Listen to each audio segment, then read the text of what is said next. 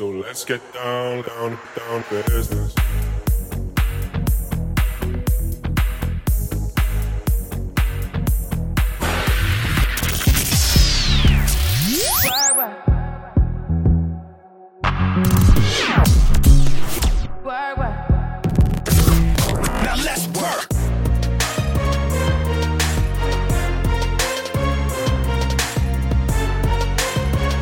Introducing your host, Dean We put in. Welcome back to another episode of the Launch Day podcast. I'm your host, Dean Svetkowski, aka Houdin. What a fantastic week it's been. I've been listening back to a lot of the podcast episodes and just playing it back and, and hearing my own voice and seeing some of the advice that I've been given. I mean, I mean, to be honest, I, I've been in a position where, you know, I, I wasn't really paying attention to what happened afterwards. It was only in the moment because I was so caught up just creating all these clips and things like that that I never really took a, a bit of time to really understand exactly what was going on and what was said. Uh, honestly, it's been a truly remarkable week so far. With all of that being said, we have a very interesting character in studio today. He goes by the name of Ace. Uh, Ace, listen, I'm gonna completely pretend like I have nothing. Uh, sorry, I know nothing about you. I'm gonna pretend like I haven't seen your big muscles on Instagram. uh, you know, for all of those that are listening, he's quite built. For all the ladies that are listening, are you single? Yep. Oh wow! See, all the ladies, listen, he's single.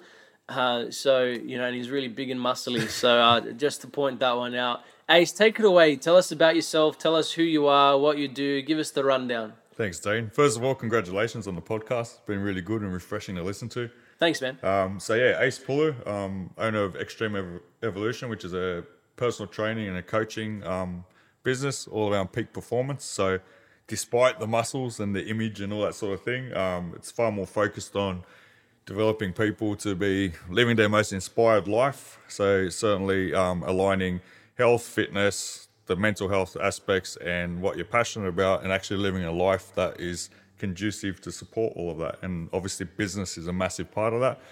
Um, you know, many people get caught up in any one of those facets. They're working a day job they don't like, or they're unhealthy, unable to give to a business they're really passionate about. So it's about aligning all that from the inside out. And I'm a very strong believer, and you know, through my own living and experience, that what you are on the inside is reflected outside, versus the world we live in, where we're very much externally driven. So what we see is what counts. So it's very much the opposite. So yeah, I've had the business for ten years. Um, before that, I had ten years in retail management to a quite a high level, um, which is where I first had the inspirational in, into work-life balance. Yeah, I was quite successful in it, and I would work eighty-hour weeks in that real rat rat race mentality. Had the big salary, the car, and all that sort of thing, and I was leaving off on terms when I was actually teaching and coaching young managers on how to have a work-life balance when I had none of it. So Wow. yeah, it fired up a different part of, in my heart to go move into health and fitness. And that's been quite a high low journey, many dark chapters in it. And on this side of it, much more um, rewarding than that too. Kind of reminds me of the uh, episode with Daniel Gauchi, how he was training people and he wasn't in shape himself. Yeah, absolutely. And uh, and like you're saying, you know, you're teaching people about work, like that, employees about work-life balance, but you didn't have that either. yeah, So. I I find it intriguing, and it is. It does seem to be a common theme where, you know, people are talking the talk and not necessarily walking the walk. Yeah. And this morning I went to a BNI meeting, and every single person in that room wanted to know who I was, and they didn't want to know who I was because you know I had some kind of magic wand hanging off my back and they wanted a piece of it.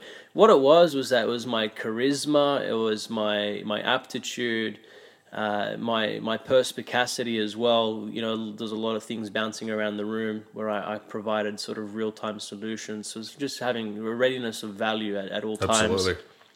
And it just created such. Literally, I had a line of people. Everyone wanted to talk to me. No Yeah. one wanted to leave before at least they got my business card or had a, had a chat to me first. And it was so intriguing. It was really, really intriguing. I found it so intriguing because I was there and someone pointed it out to me. It was subconscious, but it became conscious. So I run my marketing agency, right? Uh, that that's one of the businesses that I run with my business partner, and that was the core focus of my attendance there. It wasn't so much startup coaching or anything like that because they were all established businesses, but it was more to do more business development for the marketing agency. Started asking, asking me all these questions about certain strategies, how to get more leads, how to get more customers, how to get this, how to get that. And I was able to demonstrate precisely what it was that they needed to do to achieve those business growth outcomes that they were looking for. Yep. And someone said it to me in those words, and they said, Wow, you really walk the talk. Yep. And I sat there and went, Yeah, I, I do. And it was a really great moment this morning because of that experience. Because it, and, and it's it's relating exactly like what you're saying now, like the episode with Daniel a couple of weeks ago. You know, it's walk talking the talk but not walking the talk Absolutely. and it, it was really reassuring, especially after reminiscing on the past episodes these last week as well, that you know that there was uh, a sense of me actually walking the talk. It's it actually is it feels so empowering and so fulfilling. Yeah, Well, how do you deliver a service and advice and do it with conviction without having the experience or actually applying it yourself? You know, Yeah. You, you're giving advice on business development. You're going to need to have your business developing and growing in multiple times. That's the evidence. And there are many people, you know that, I know that, where you're, you're a service provider or a coach or a trainer and that sort of stuff in whatever field it is, and you don't live any of it. You know, relationship coaches that don't have successful relationships, health and fitness trainers that aren't healthy. You know, I've been there. The first half of my health and fitness journey, it was on the outside looked great, on the inside rotten to the core. Um, yeah, financial coaches broke, so it's I definitely find it- reflective of you know the direction you're going. It's it's interesting because you know you mentioned about you know for example a relationship coach, but they don't have a successful relationship.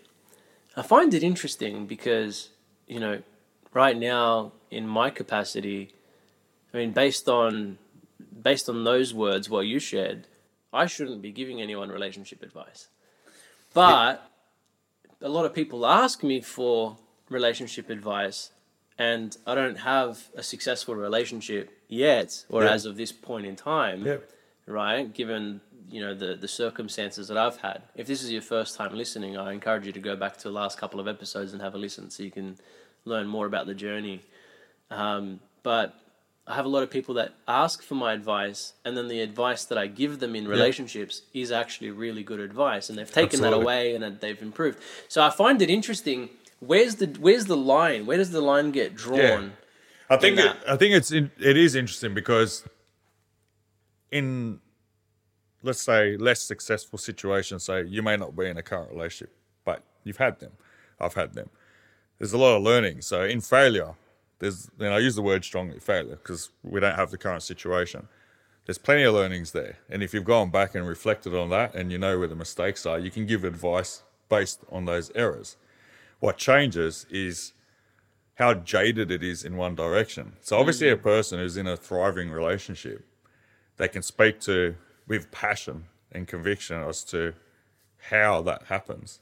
So their energy when they're talking to you, it's going to be one where they, what they're saying, they have their partner or their spouse at home in a loving environment. So the the conviction behind that's a lot stronger. It doesn't take away the weight of somebody that may not have that but certainly it, it, if I use the fitness as an example too, you can have the same knowledge base in two people, exact same thing. But if someone's applied it and and achieved a higher amount of success, then there's a difference in the delivery and the conviction of that. Yes. Okay. No, uh, that that makes sense. You know, it's it's it's like it's like my idea of when I first heard the word coach, you know, and heard about life coaches. This is you know seven, eight Yeah, ago. when it, when it was the buzzword. yeah, yeah. And and I was meeting like these 18, 19 year Yeah. old life coaches.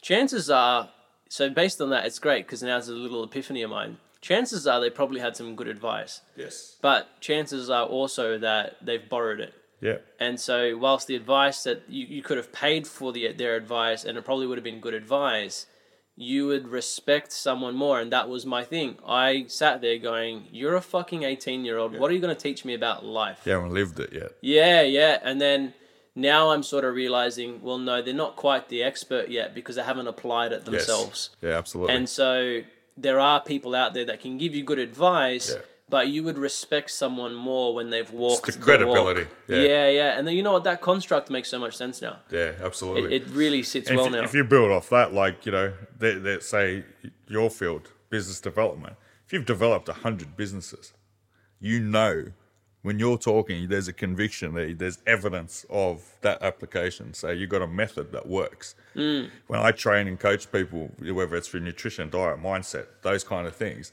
there's a body of clients that there's evidence that works, which is very different to someone that might take the exact same information. They can only say to their best of their understanding. So if you've developed 100 businesses, your understanding of that process is very high. You can also, it, might be in entertainment, it could be in social media, it could be in any field. And you can apply the same model to many, many situations as opposed to someone that maybe they've only developed two. Same process, but you can't deliver it with the same. Yeah, it's like communication. People have different communication styles. So it's the ability to apply and understand the same information, and possibly also when it comes in the face of problems and challenges. You've de- developed 100 businesses. You have 100 different situations that had different problems, different milestones, different things that are going to come up where you can then say, well, when this happens, this is what you're going to do because this is what worked. You know what happens all the time, and people even even troubleshooting, and people will say, "Oh, you know, I'm on Photoshop. How do I do this?" And look, I don't spend every single living moment of my day on Photoshop, but I've done it so many times, and I've solved so many problems so many times that I can literally recall the steps Yeah. from memory. And Yep. it does look. I do have a photographic memory, so it does help. But over, yeah, but like over the phone, I'm literally telling them step by step what Yeah. to press. And when they go, "Oh, I don't see that," then I go, "Oh, okay, well, press this button, and then it should show." Yeah. So you know what I mean? It's it's a whole, you know, aspect of things. And the same thing, someone comes to me, oh yeah, um, we're trying to figure out a logistics solution for our, our, our e-commerce business. Um, you know, so we, we're in supplies, uh, we supply wholesale goods, you know, orders are placed online, yada yada. But we're having a streamline issue between connecting the online retail with order fulfillment. You know, doing all the packaging is taking a lot of time. We have to print it out, tape it on, and then I can literally just spit out off the top of my head within a few seconds. Well, you need a thermal printer. I'd recommend you get a Bixolon. Yeah. You know, a DLP uh, 420. Um, you know, you should also get uh, uh, this plugin. Go to shippit.com.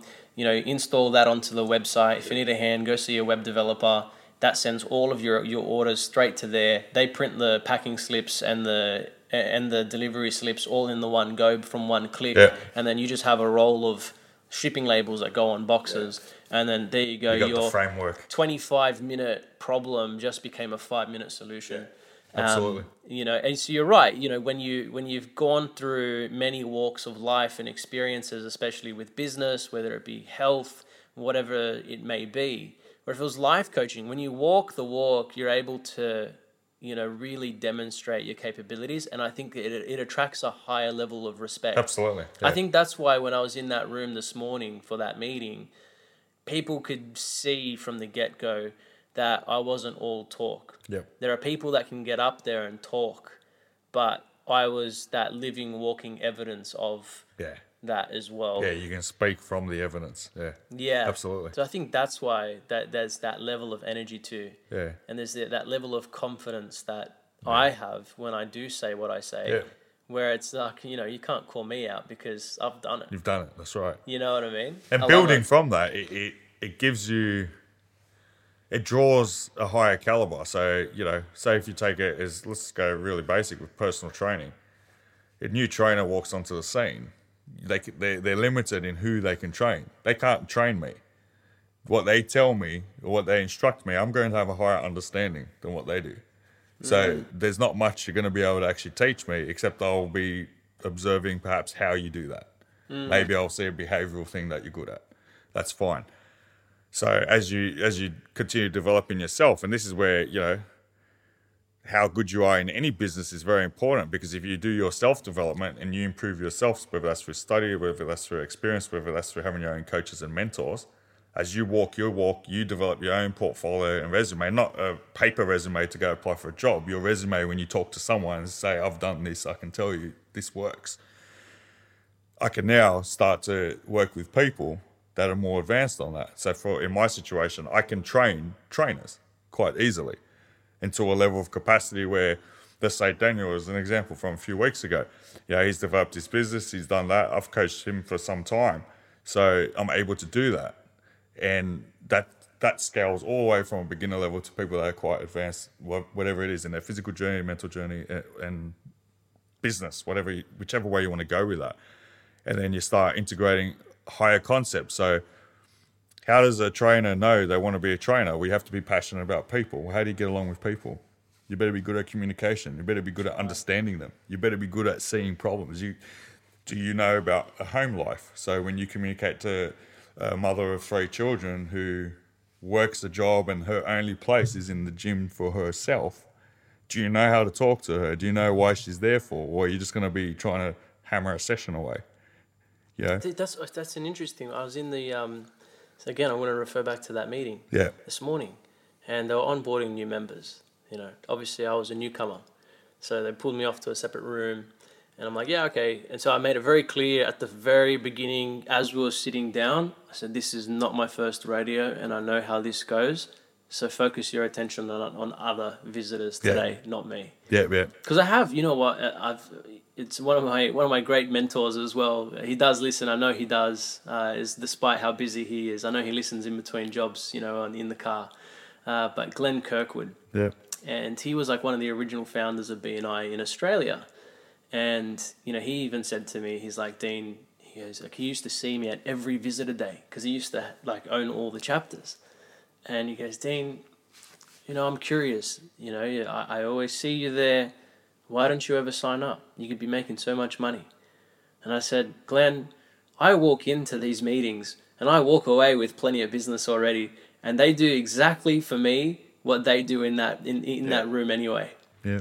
Because I do amazing work, they love what I do, and they're happy to refer me to other people. And I don't have to pay two thousand dollars a year for a membership to be able yeah, to do it. Yeah. I said, mate, it's a visitor day, and everyone hands out their business card. And all I do is on the same day that I get their business card, I give them a call. Yeah. I don't. I don't send them a text. I give them a call. Hey, it was lovely to catch up with you today. I think what you're doing is amazing. I'd love to catch up. You know, see if there's anything that I can help you with. You can pick my brain. Yeah, I'm not make even. that connection. Yeah, I, I, you know, I'm not even expecting any any commitment from you in any kind. If you just wanted to pick my brain because you're kind of doing things yourself, I'm happy to share. Yeah. And I'm happy sharing knowledge because at the end of the day, that person is going to try and do it themselves, fuck it up, Yeah. and then go, you know what, it's just going to be easier if I pay him to do it. Yeah, yeah. You know? They're going to come to that anyway. yeah, yeah. It's like, you know, what, you Some know what people they do it in a year. Some people takes ten. hand, hand someone a rifle and say, "See that target over Yeah. there? Go, go hit that target." Yeah, yeah. Do you know what I mean? like, and it's the same do? thing. Yeah. You know, they go and they sit there and they go, "Oh fuck, I missed." Yeah. And they shoot it again. Oh fuck, I missed. Well, forgot and they go the- back to Forgot to you. put a bullet in or something. Right? Yeah, you know what I mean? Yeah. And then they go back to you and go, "Fuck, how do I fire this Yeah. thing?" And uh, and that's where that is where it comes into that position of authority. Well, hey, I know you don't. I'm happy to share the knowledge, but it takes a certain level of skill to implement. Now I'm walking into this. I've made that very clear to these people, and this lady, you know, she's uh, in accounting services, and she was unsure. It's her first time in business. Perfect client for me. Um, but you know, she's unsure, and she's going on, and they're, they're having this whole conversation, and she feels so intimidated because there's three of the existing members, and there's four visitors, and the focus is on her. Right, the focus is on her and you know she's holding this application i'm not sure and she's like you could tell by her words where she was at and the thing was in, in from my view i see that and i did i interjected and as i interjected because they just kept rambling on and I, kept, I sat there thinking to myself you're going to sell yourself out of a deal here Yeah. you know what i mean you're going to sell yourself out of a deal here you guys just keep talking Yeah. you haven't taken the steps to identify the pain points. The pain points for her are is that she's got a new business. It's in accounting and finance services. There is one other person in the room that does accounting. So she can fit in on the bookkeeping or some Yeah. other areas, you know, she can still join. That's fine. But you're not really understanding. You're not you're, you're telling, you're not asking Yeah. ask the questions. And so then I interjected because I was able to already determine her current position.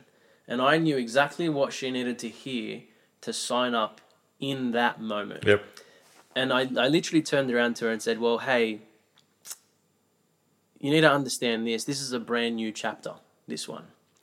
It means that it's new, it means that it's ready to be ripened, and it needs members.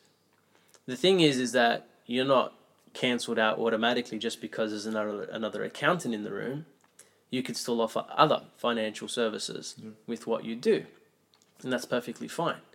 I understand you don't know how BNI works. It's a great way to grow your business. It really is, truly is. And the beautiful thing is, is that all the other uh, BNI chapters, they're going to have a long waiting list of people in financial services that want yeah, to join absolutely. this one is going to be the best chance you have of being accepted Yeah. in that position because it's brand new and there's no one else lining up. Yeah. The better part of that is that there's going to be less judgment as well. And what I mean by judgment is you're new in business. There's going to be plenty of judgment. Yeah. So if you go to another chapter, they're obviously going to choose someone with more experience than you because they want to make sure that their members benefit. Yeah. And it's nothing to do with your capabilities, it just has to do with your time in business. And this is why banks don't loan out unless you've been out, been in business for like 12 months at the minimum. Absolutely. And you can show some financials, Yeah. right? It's the same thing. And explaining that to her, and just her eyes, you could Yeah. see just lit up. Yeah. She's like, yeah, you know, I, I know exactly what you mean. Um, that sounds great. But then they all jumped in and started adding on to that. And I'm like, I'm, I'm looking at the guy. I'm like, shut the fuck up. You know what I mean? yeah, I, yeah. I literally said to him as I'm drinking water, I'm like, you know, cut it. Like, it's enough. She's ready to buy. Like, you know, it, it costs you this much. When do you, and that's the next question you should ask. Yeah.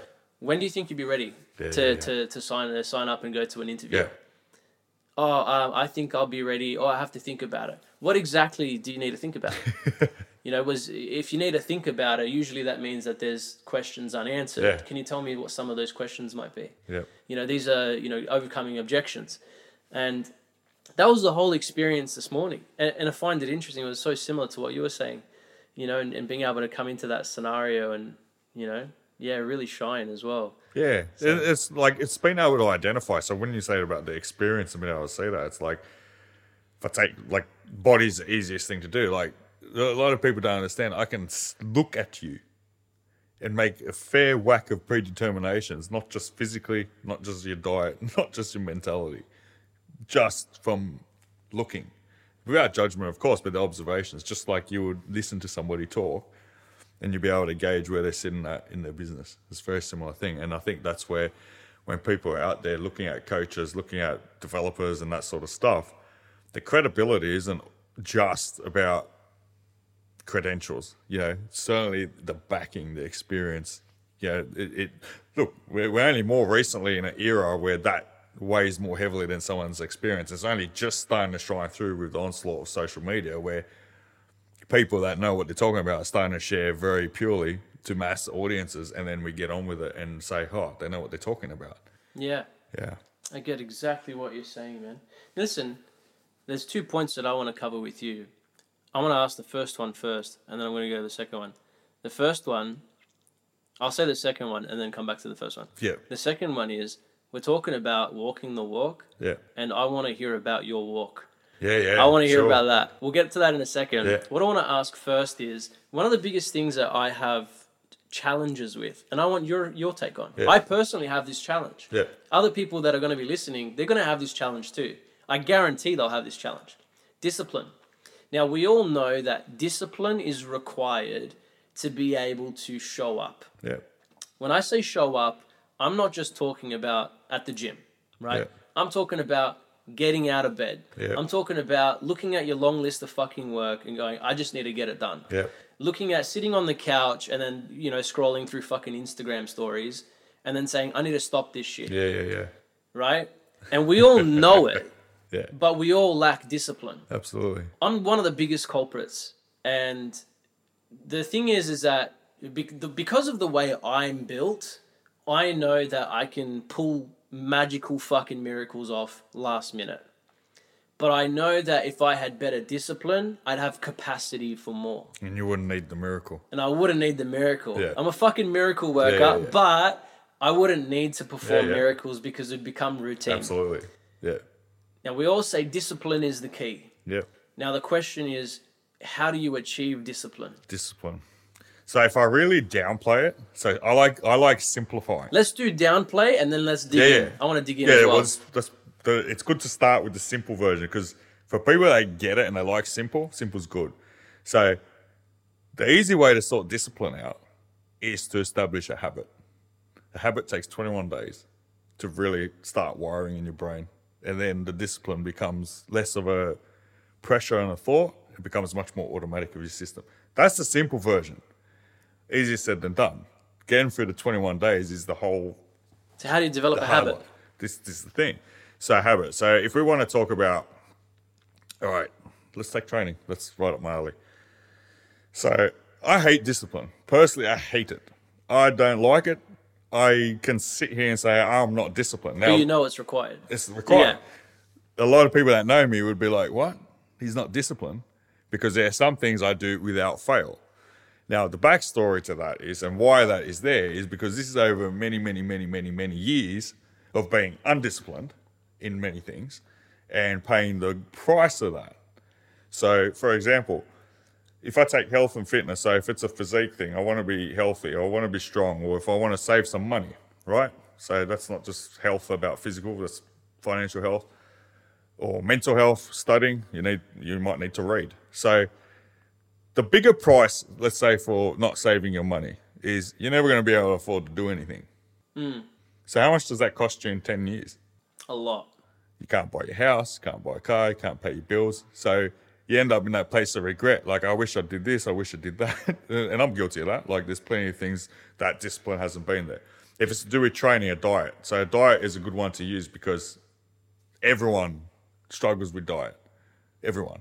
You know, no one wants to do it. It's a set of instructions. We, as humans, we don't like instructions. We- We're not wired for. We have free will. We're not wired for instructions.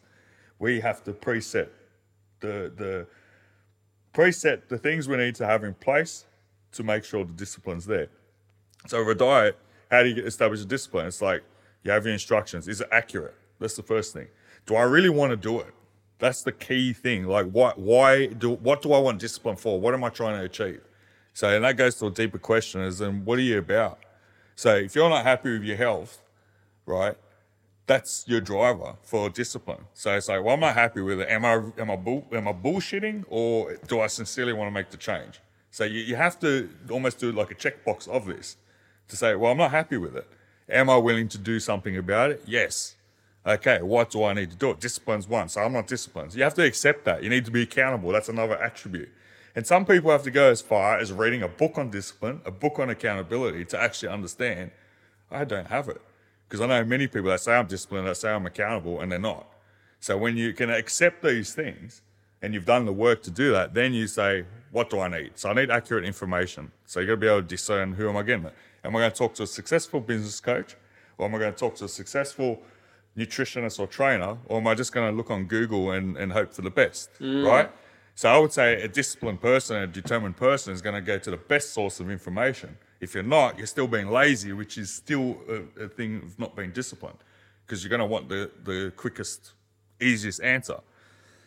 Then you're going to learn what's the correct steps, and you follow the steps. It's mm. that simple. Like it is that simple. So why it's hard is because one, we don't have a confidence in our information. So I start doing something. So I start a diet. I do it for two days. I'm hungry. Oh, but my body hasn't changed yet. It's two days. I've been like crap for 30 years. Why would it mm. change in two days? Why do I not have the information Yeah. to say, well, this might take me six months to a year? So I mm. haven't done my, my due process in that.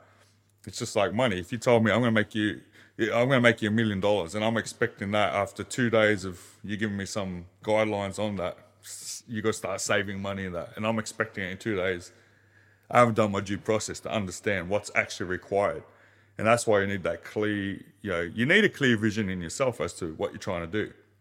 And I think that's the fundamental. In my experience with so many people, it'll be into the thousands now. It's the core problem. People do not know what they actually want. So why would you ever be disciplined? If I don't know what I want, why do I need to be disciplined for anything?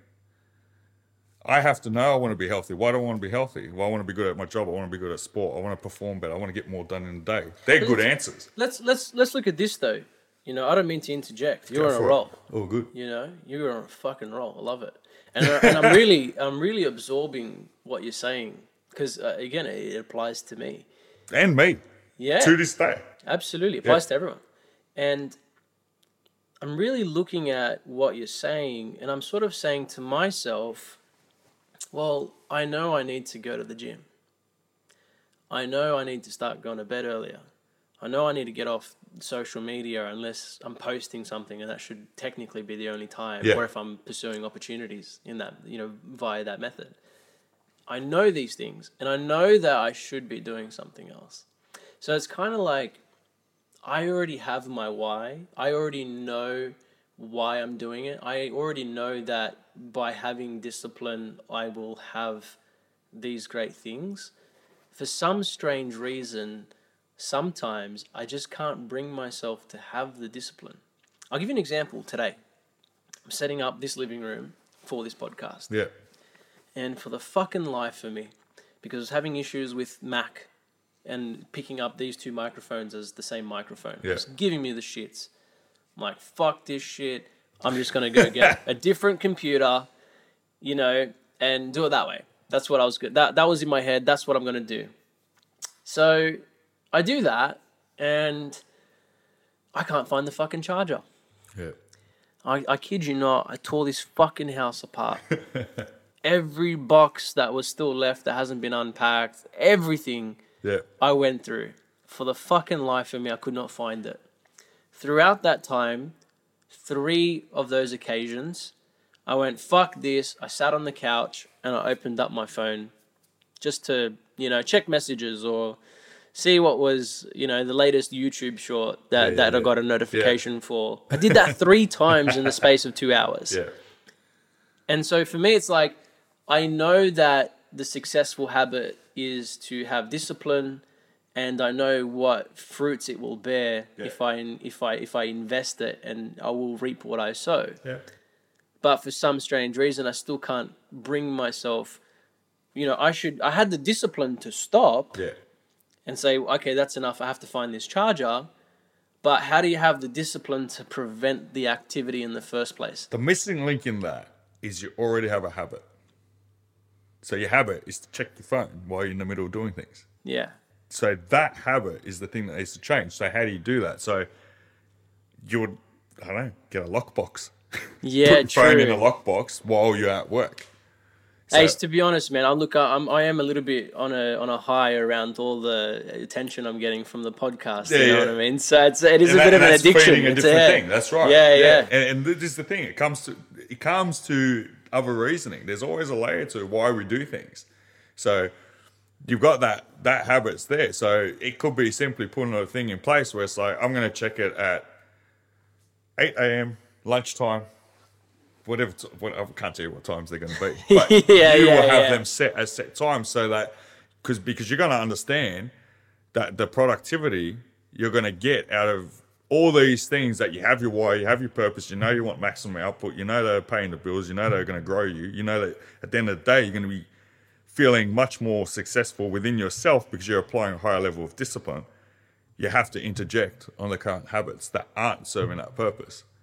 And that that's the thing. We have to over we have our wiring, we have to override that.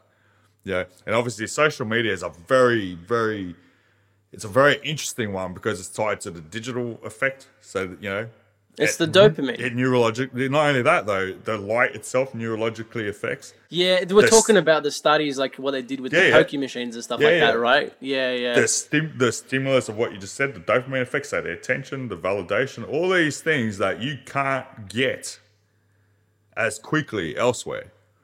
So if if you, if not you personally, anyone and yeah, anybody can put themselves in this basket. It's like well, you got to understand that wider impact. So one thing I like to do, so when I do work-life balancing plans with people, is I get them to pull up their phone and the app usage.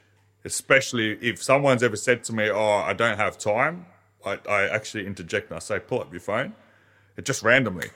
Oh, why? I said, check, just pull up your app usage for me, right? If you don't mind. And then, you know, you see the hours cranking up. Let's two, do it. Two on Snapchat. Let's do five it. on Instagram. Let's do it. Let's do it. All right, where am I See what going? we got. What is it? What, what, what are So we called again? app again? usage. app usage. Yeah. I think they call it screen time Yeah, screen time. on on Apple. Let's go screen time. Yeah, I'm a Samsung. I'm gonna. Galaxy. I, I'm I'm afraid of this. I don't know if I want to show. Don't it's need to. Daily average six hours thirty one minutes. There you minutes. go. I will say though, it's twenty eight percent less 28% less. Yeah. from last week. Which is great. Yeah, yeah, yeah. So I, I like. So I'm very mindful. you're busier or you're improving the habit. or Yeah, both. yeah, yeah. And if it's because you're busier, that means you're putting more time into things that are. All right, we ready? Yeah. what I like about what I'm seeing right now is I'm realizing that of the app usage, there's a good chunk of it that's business. Good. Most used, Facebook, Yeah. one hour, 17 minutes. Yeah. It's a fucking long time to be on Facebook. Absolutely. That's that. That's a day daily average. Daily average. Daily average. Yeah. Fuck. So across the week, seven hours. right. Yeah. Daily average. I'm. I'm. I'm really. That's crazy. So if you- Messages. If you, if you make hundred dollars an hour, which is you know for some, it's not that's not a crazy amount, you know, um, for business for people in business, that's seven hundred bucks just like that. yeah, yeah. So we then we got this is what I like. I think this is the surprise that I got today, like just now. Sorry, where I'm kind of happy about that outcome. yeah. Messages, 23 minutes. Excellent. The thing is with messages though is I'm not socializing. Yeah, yeah, yeah. I like I very rarely. yeah. Be appointments, meetings. Yeah, yeah, yeah. So I'm kind of liking seeing that Yeah. number as second place. Yeah. I really do. Next one in line is Messenger at 11 minutes. Yeah. daily average. YouTube, 10 minutes. I think that's probably just mostly me consuming a bit of Yeah, yeah. YouTube short content and posting my own. Uh, I like to I like to watch other people's content and then comment, especially on the ones that you see they've only got 10, 15, 20 likes Yeah. because they haven't blown up, they haven't got thousands. And so when you're supporting someone else, I kind of I have that that feeling, that belief that, you know, what you give you will receive. Yeah, absolutely. So I kind of look at that and go, well, if I'm supporting a new Yeah. creator, Yeah. I'm gonna I'm gonna receive the same in return. You Yeah. manifest that shit, Yeah, you know. absolutely. Google Maps ten minutes. Yeah. Which is fair enough. Man, I've got no We fucking know clue. right? Uh, Twitter six minutes yeah. and Google Chrome five minutes. Well, I'll tell you what, from the amount that I've seen of these, that's actually very, very, it's very telling actually because yeah, you're moving along, high growth, your business is growing, you're growing, you're getting, you're kicking goals, and it's quite low compared to what, and you're looking at like, oh, it's big. Compared to what I see out there, it will be easy on average four, five, six hours a day, But easily. that's that's massive. You have Instagram, definitely the highest. Snapchat following that, and they're two, you know, two score. And then the other big one is TikTok, massive. And you talk about hours in a day, like in a day, and and those people. Eh, remember how I said I usually ask that question to somebody that says I don't have time. I've just switched it to a week, just Yeah. for out of my own pure curiosity. So day and then week, and I'm looking at this week versus last week, and it is down a lot more, which is it's nice. That's that's a good thing. It's excellent. Yeah, right? And and seeing the comparison there. What I'm seeing on a weekly average, five hours and thirty minutes of Facebook, yeah, three hours and fifty minutes on messages, which is productivity. That's great. Uh, I, that just means I know that I'm busy. That's Yep. great. Really good. Uh, Messenger, one hour and thirty minutes. That one's a hybrid. That's that's halfway between social. Both, yeah. yeah that's halfway between social and business because I do take you know look for opportunities on Absolutely, on yeah. Facebook as well, right? Uh, YouTube an hour and twenty seven minutes. Again, consuming shorts content. Uh, you know, supporting others. Twitter an hour and seventeen minutes. Only ten minutes behind YouTube. But I'm a little bit addicted to Twitter, to be I, honest. I'll give you my compliments. They're good, good results. yeah? Yeah. So you're saying you're saying that a lot of this is worse. Much worse. Much. Instagram is 36 minutes. Yeah, like much worse. That's a week. That's a week. That that's some people's day. You're full of a week. That's some people's day. Yeah. And you know, the same people that have relationship problems that have money. Like yeah, and that's I'm not I'm not being judgmental. I'm being humorous about it. It's like Yeah. that's enough time in there if you're pulling up, you know, four, five, six hours in a day on your phone, and it's not making you money. Here you go. You're, you're using it for business. Nine minutes daily average. Chat GPT. Yeah, yeah, yeah, you know, That- but that's but that's cool. That's cool. So what what I'm seeing here, and look, it does. I'm gonna pretend like you didn't say that that's good, Yeah. because I'm gonna tell myself it's Because fucking you can bad. work on it. That's yeah, right. yeah. I'm gonna keep telling You're myself that seeing needs your own better. opportunities, but that's the thing. You're looking at it progressively. Yes. Most people, it's a barrier. They they will be like that. Even that revelation. Say you and I would look at that and say, "There's opportunities here, here, here, here." Right? Many people don't. They don't look at it like that. The the that defensiveness comes up. Yeah, they'll try and say it's about work and that sort of stuff. Well, Why isn't it making you money? Like, Yeah. it's about work, you get money. Like, Yeah, it's that's pretty right. simple. That's right. So you have your business output with that amount of time on usage. There's people that have five, six times that, and there's no money coming through. So you're not using it for business. And if you are, clearly you need maybe maybe get in touch with Dean and, and get some advice on how to monetize some of that. Like, yeah, absolutely. you know, I think th- this is this is a really good epiphany that I've just had because I thought I was doing worse. yeah, And I think associating my mind with being in a worse position from my screen time, like in my head, I would I would have thought that my daily average on Facebook Yeah. would be like three hours. so now you can stress a little bit less. Well, it's not that I can stress a little bit less. I think it's just manifesting the idea that I'm on the right track. So for me, it's just even in concept of that, that that enlivens me. You know what I mean? I feel enlivened with the concept and the idea. This is the thing, right? And you know, this isn't professional health advice or anything like that. This is a matter of my own personal opinion. But I, I, I share similar views that some other iconic people share as well where depression, for example, can be cured by being productive and active, Absolutely. And you know, and and not feeling sorry for yourself. Now, I understand, obviously, you know, in the world there could be some considerations for medication, things like that. Personally, I'm against it. I don't like the idea of it because I can't recall the amount of times on my my own damn fingertips how many times I've pulled myself out of depression by having an activity Yeah, right? And it's getting excited about something, it's finding purpose. absolutely. And that is what's helped pull What's me out of it. Comes to what's your why Yeah. all the time.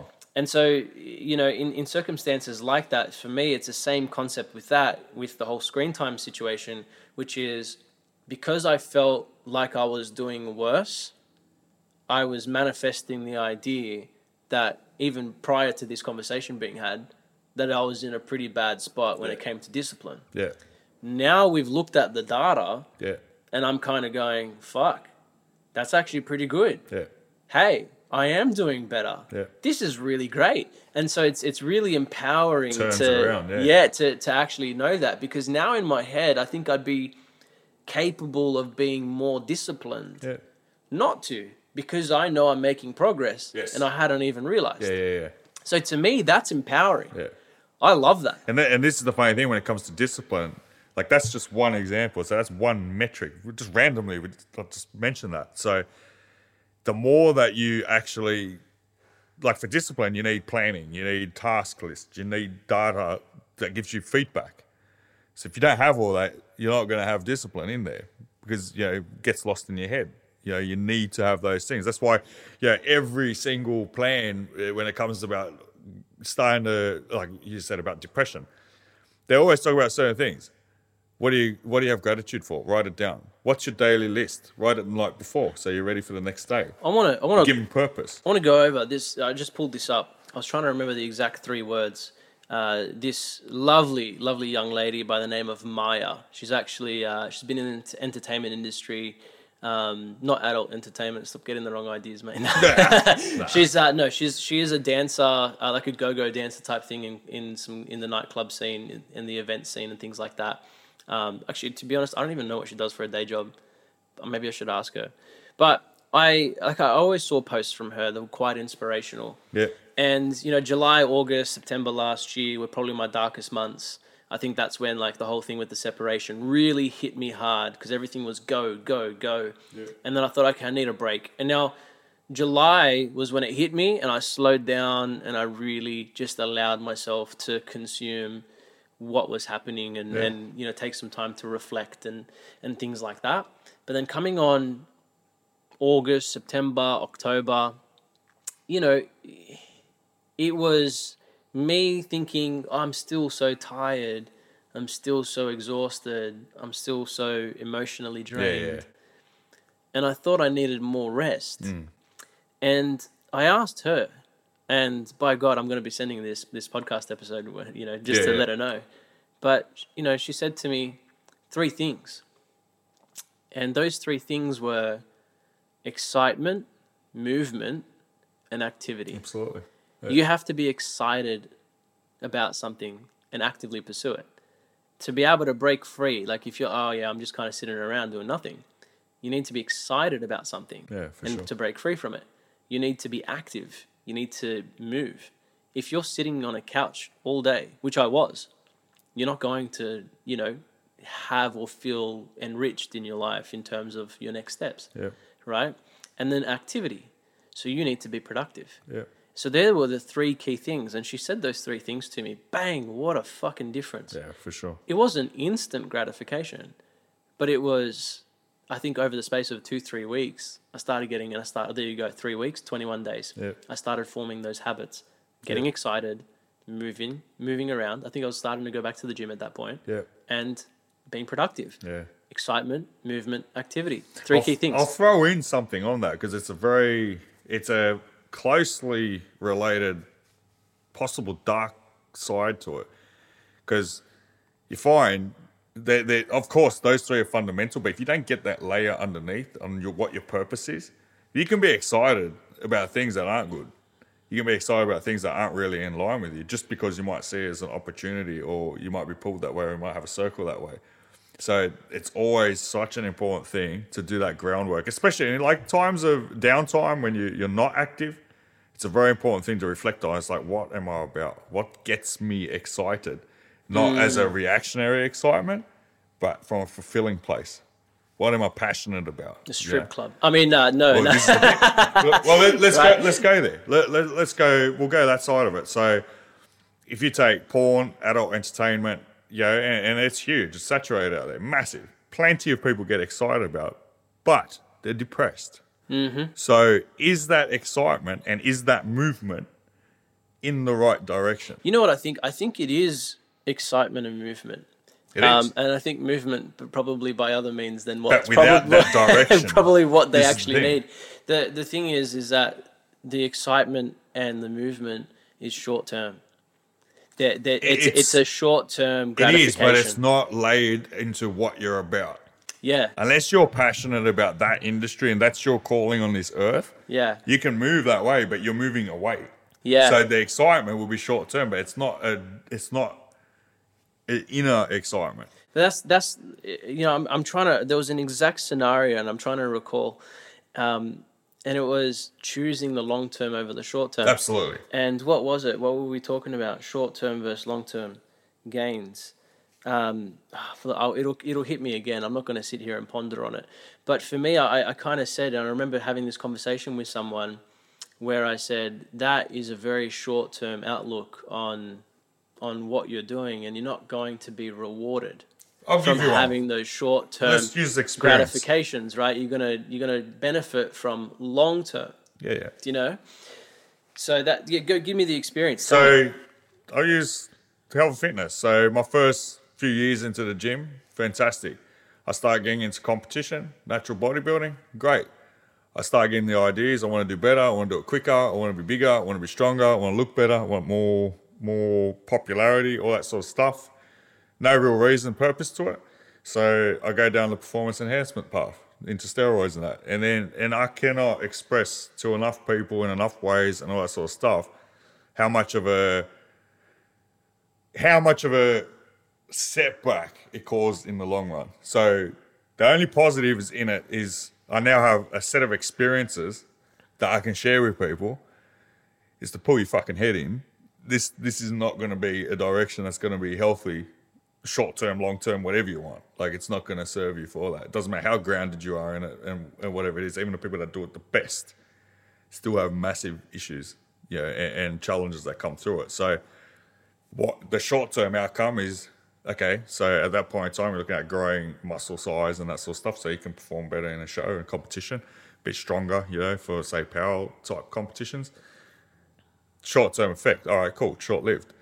And then, so the amount of health issues you get, the mental health issues you get, the impacts you have on other people, the changes you make in yourself that you then have to rework on the other side of it the the financial cost, the emotional cost, the you know all that that comes through with it. You know that became five, six, seven times longer of rework to come back mm. now when you're delivering advice to have a fully grounded experiential thing on why you can do that and and it absolutely reinforce the discipline of long term, which is eating right, training right, knowing what you're doing there. Is it in the right space? Why are you doing it for? You know, mm. it can't just be for some glory that really isn't going to have glory.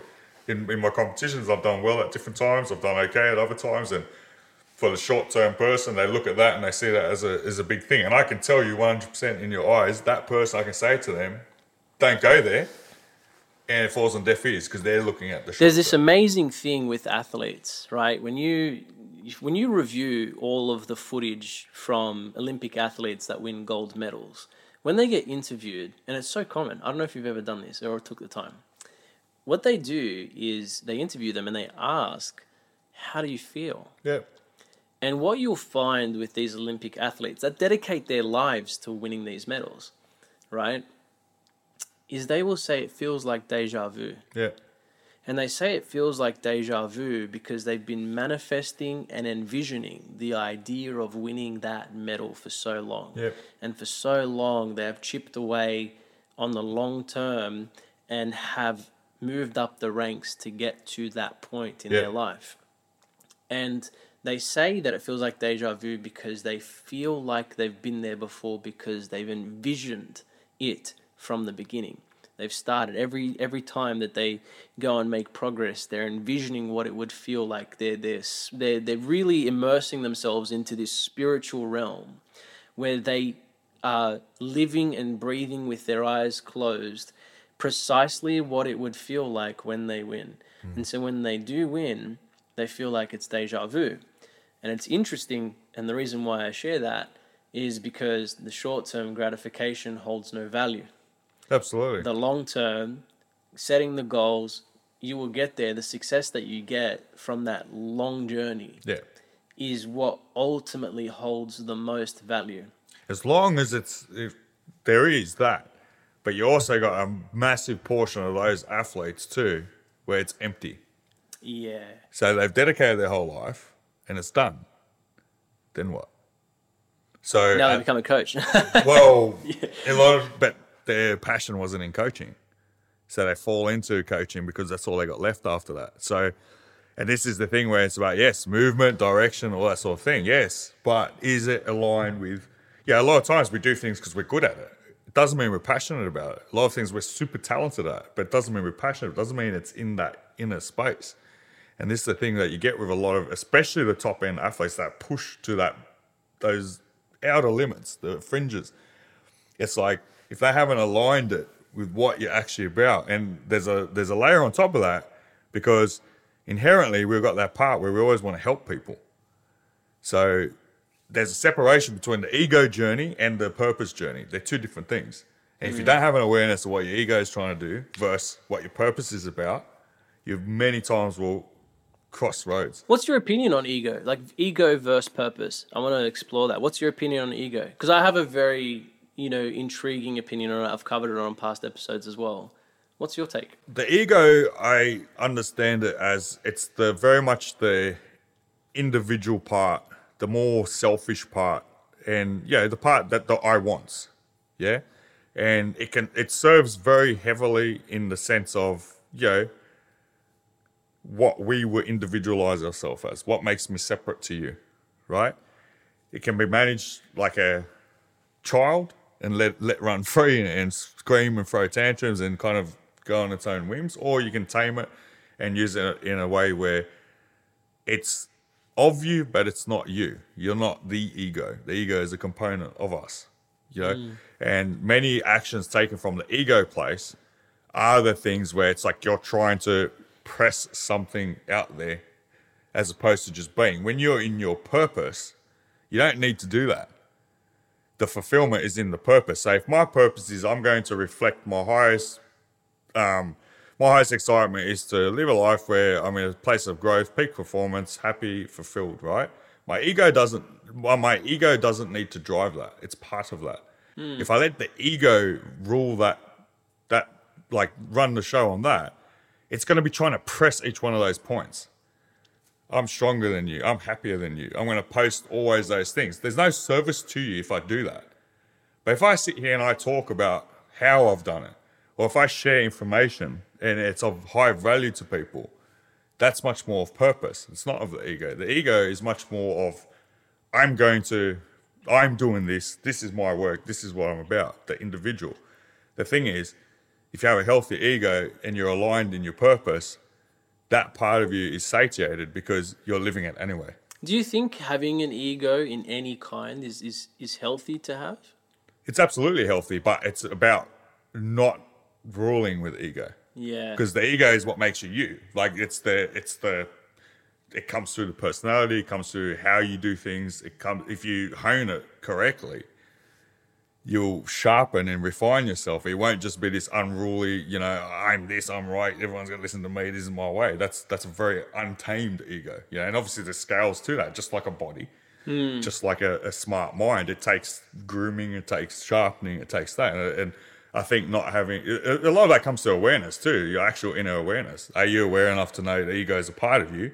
How influential is your ego in your life, or how much are you influencing the ego? Say it's actually happy. I'll tell you a story. So, you know, and I covered this on my episode with Joey Saab. I'm going to sort of repeat it because I want to, like, obviously, I had a different opinion then to what you're sharing now on the topic of ego. So, I'm going to tell you this story and then uh, I'd love to get your take on this story as well. Have you heard the story? Or? Ah, go. Okay, fantastic. So, again, back to my mentor, Glenn. And I called him one day because I was doing some advisory for a, a company and I was explaining to them the best, best method to achieve the growth outcomes that they were looking for. And she took on maybe about 30% of what I said, and the other 70% she completely disregarded. Yep. And I called him, and he said, and I was, I, I said to him, I said, Glenn, I'm, I'm, I'm fucking enraged. Like, what the fuck? Hmm. You know, I gave her all of this advice, all this information based on experience, based on data, based on every single reason why you should be listening to every word that I'm saying. And she only took 30% of it. Yep. And he said to me, he goes, So are you doing any, are you, are you providing any services to her outside of the advice? I said, No. And then he said, So you're just advising her? And I'm like, Yeah. And he goes, Well, Dean, he goes, The beautiful thing about advice is that someone can decide whether or not it's right for them to take it. Absolutely. Now, he said, when it comes to your ego, he goes, I am absolutely certain that you're right. Mm-hmm. But when it comes to your ego in the face of business transactions, especially, sometimes you need to choose between the money or the ego. Absolutely. If you want to pick your ego, be prepared to lose the money, even if you're right, and even if they find out that you're right by by you know, in basically realizing that they probably still won't be a customer after that because they'll be too humiliated to admit that you were right. But be prepared to lose the money. Yep. So if you want to pick ego, that's perfectly fine. You're allowed to be right. You're allowed to be correct, but be prepared to lose money. Yep. So you pick what's more important to you, money or ego. That's right. If the money's more important to you, then just drop the ego and let them do what they want to do. And you've already told them what they need to hear. And when they find out that it was wrong, they'll come back to you and they'll pay you more money. Yep. And so then that kind of hit me, and I thought, and there have been times where I've exercised my ego over money. And I, I knew that doing so was healthy because I knew I was in the presence of others. Those others agreed with me, but this person was a little bit naive and had their, their walls up because they thought that they knew better when really, realistically, they were, there there was a young person and they were very nervous. Very, not nervous, nervous. Yep.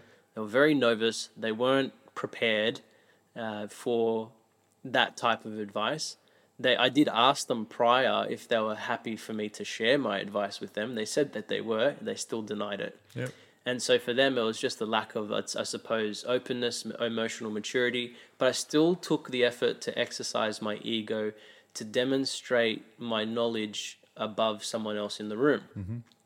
I could have turned that into money, but I didn't want to turn it into money because I knew that for, for some reason I felt that expressing the ego would prove more beneficial to me mm-hmm. as an authority figure at that very point in time. Yeah. So that that's the story that I'm sharing, right? That I'll get your take on is that there are times where I've picked ego over money, Yeah. and nine out of ten times I've picked money over ego. Yeah. But sharing that story with you, and then now asking you, is it healthy to have an ego? Well, what what are your thoughts now, based on that? It's healthy to have it, but that's different to leading with it. Hmm. This is the thing. So if your ego is in check, you know you're right. You don't need to assert it. Yeah, If the room agrees with you, it agrees with you. You can deliver the same information without leading with ego, or you dial the ego down in a way that you actually make it a teaching lesson. So that's like if you come to the gym with me and you disagree with me about, I don't know, how a muscle works, or show me, you know, leg muscles, you're going to tell me how it's structured, and I'll just pull out my leg and I'll start flexing in front of you. yeah, Or let's go squat and I squat, you know, 250 kilos and get you to try and do it. That's ego. Like it would serve no purpose except literally asserting to you and the gym I know mm. what I'm talking about, you don't.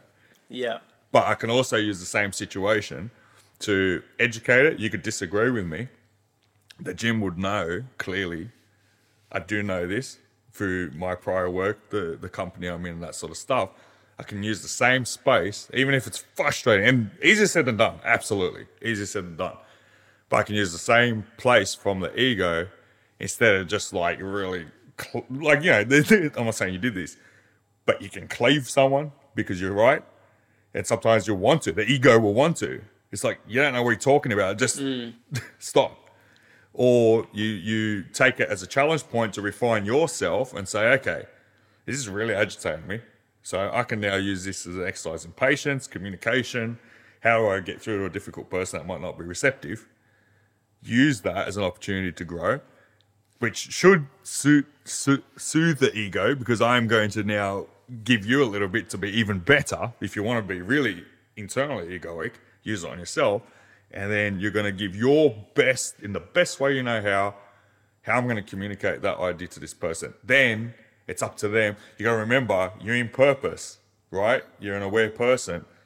You can only meet someone where they're at. You can only give someone to their level of understanding as much as we want to give more.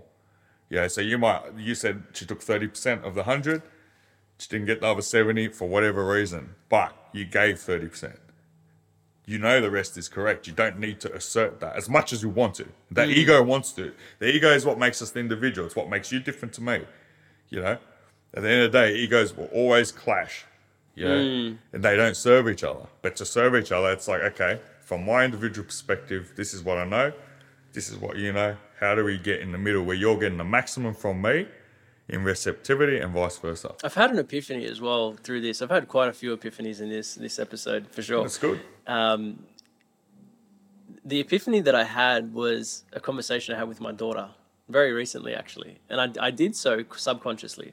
You were talking about ego, and uh, if you knew, if you know you're right, then like the, the only person that needs to know that you're right is you. Yeah. And- or consider that you're not. Yeah, yeah, yeah, and like, and everyone else can can make their convictions. absolutely. And they will go based off, you know, who they would believe most.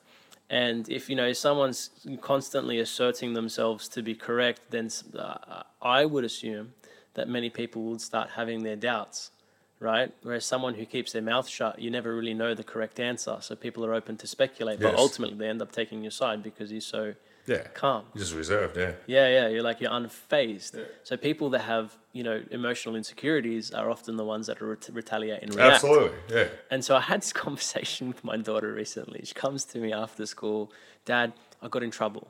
And I'm like, okay, what happened?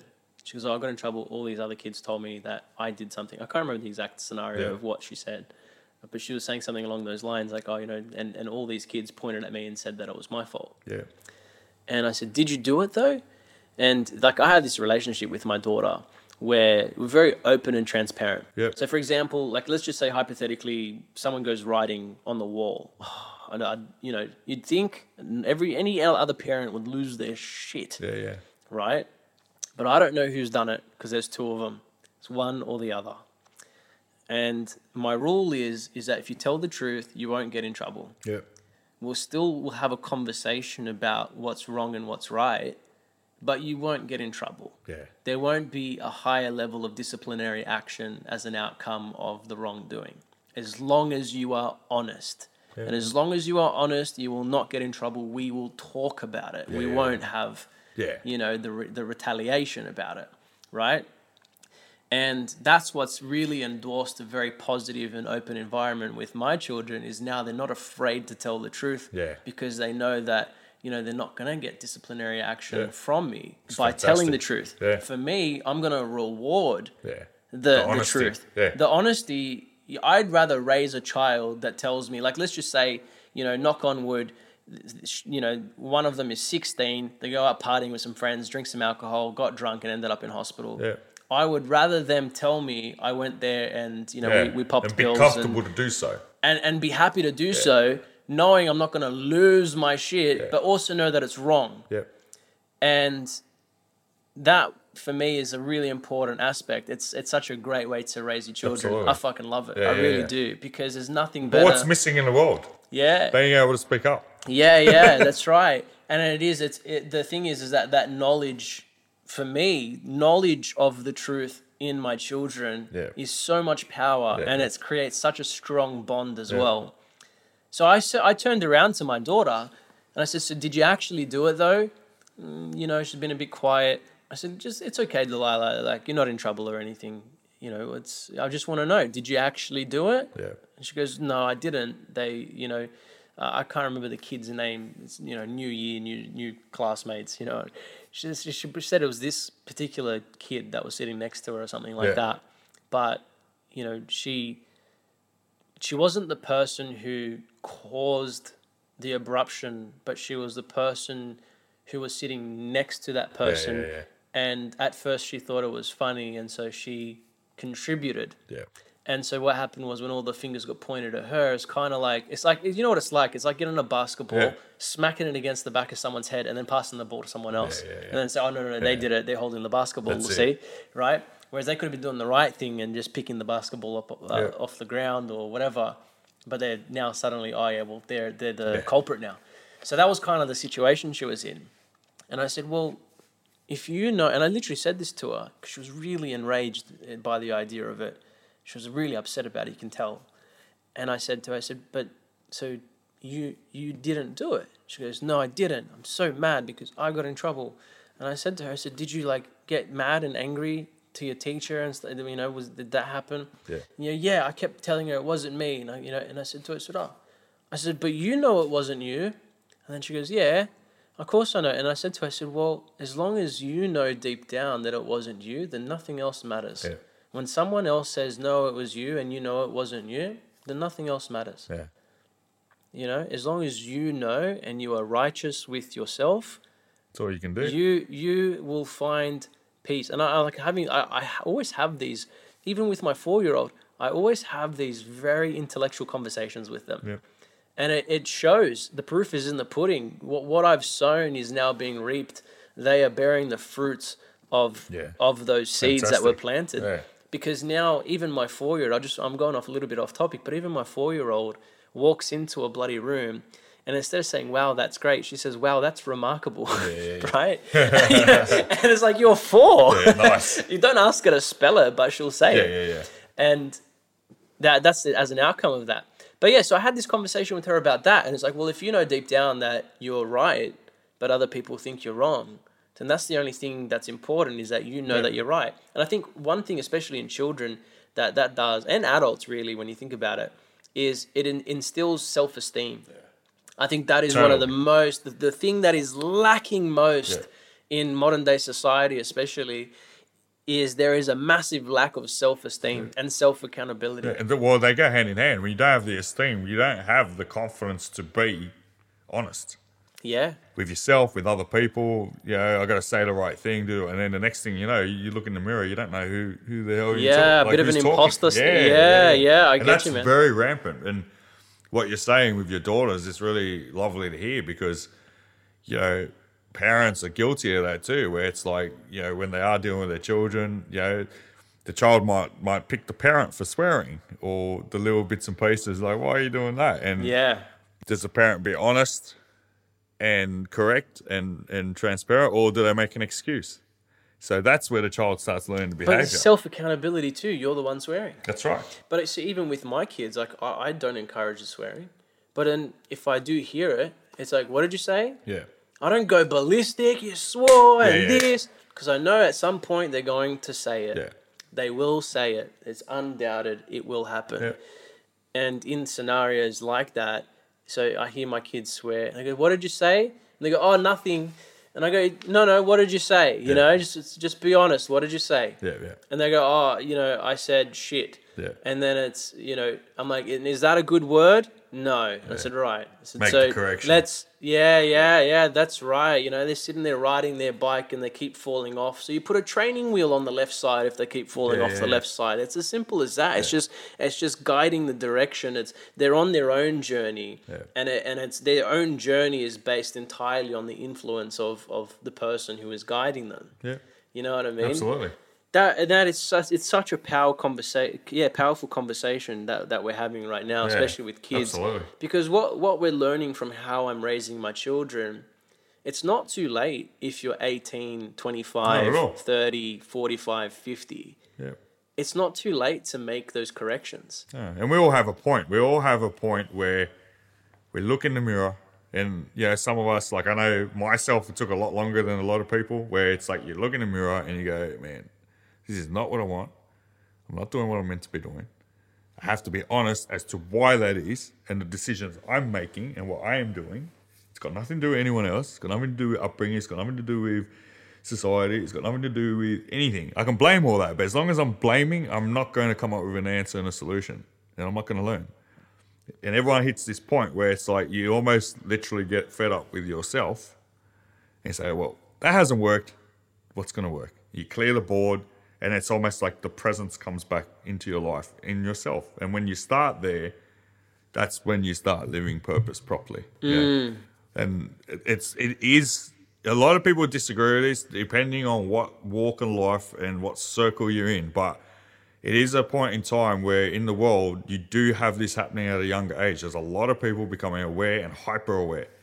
And it's a rift because I think I used before the podcast started, you got people that are in NPC mode, the gaming term. It's just Yeah. like living very unconsciously.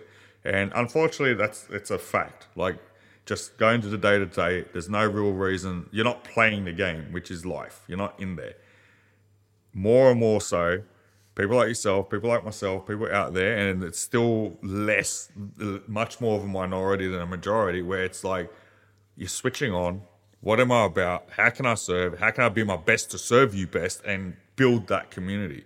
You know, and unfortunately, the sad thing is, with that, because it's so polarized, the two schools of thought, conscious, unconscious, accountable, unaccountable, blame, account, like do something about it, you get this heavy backlash as to, well, you know, it's not our fault we're this way. And we're like, well, Mm. it is. This is what we can do. I always find like ev- like even on the topic of like lack of self accountability, like and going back to that conversation I was having with my daughter, is huge.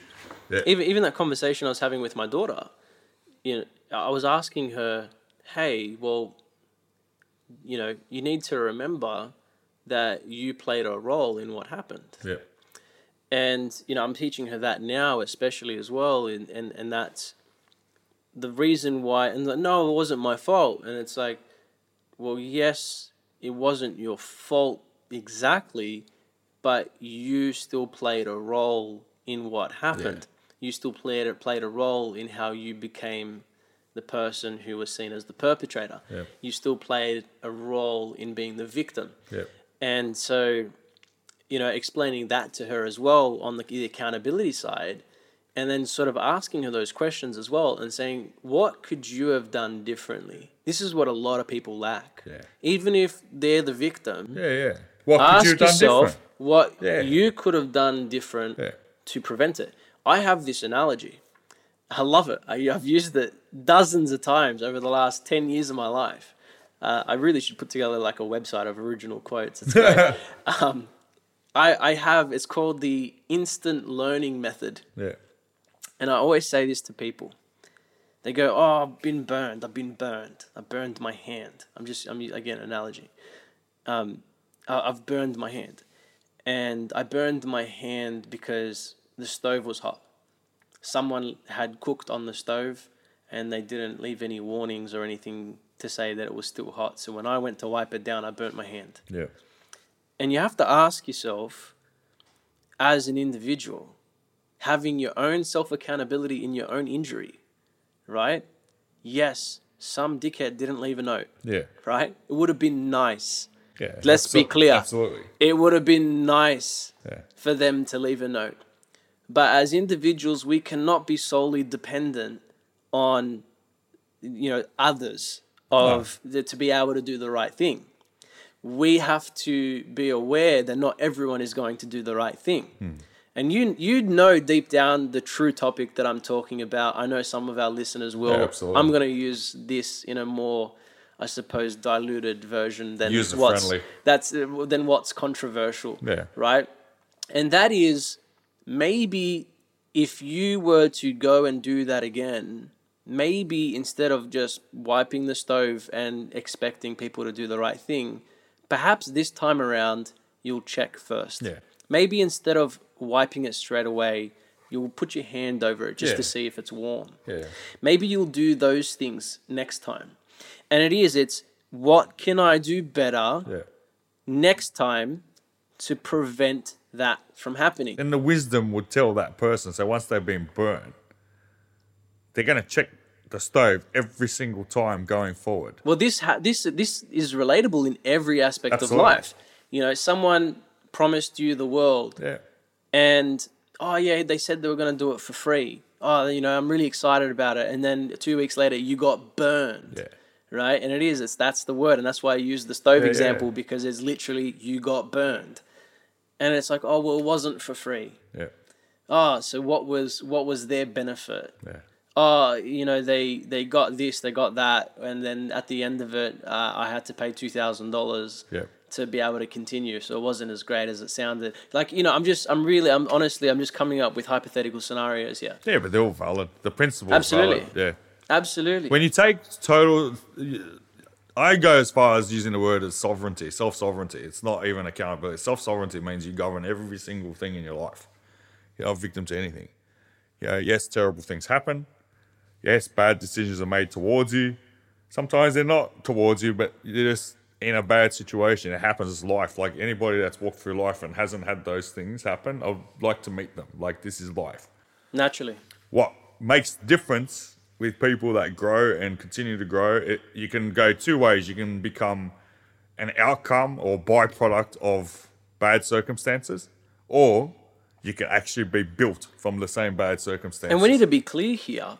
W- You know, we're not trying to justify the actions of it's perpetrators. not, nothing or- to do with it. Yeah. right? It like, you know, someone didn't leave a note. That's fucking terrible of them. They should have left a note. Yeah. You know, it's it's it's not that we're dismissing the fact that the other person should also be accountable. There's also what we're trying to say is here, and what I'm trying to say is here is that there is a certain level of self accountability, not necessarily in the sense of I am the reason this happened to me. That's a very terrible way of looking at it.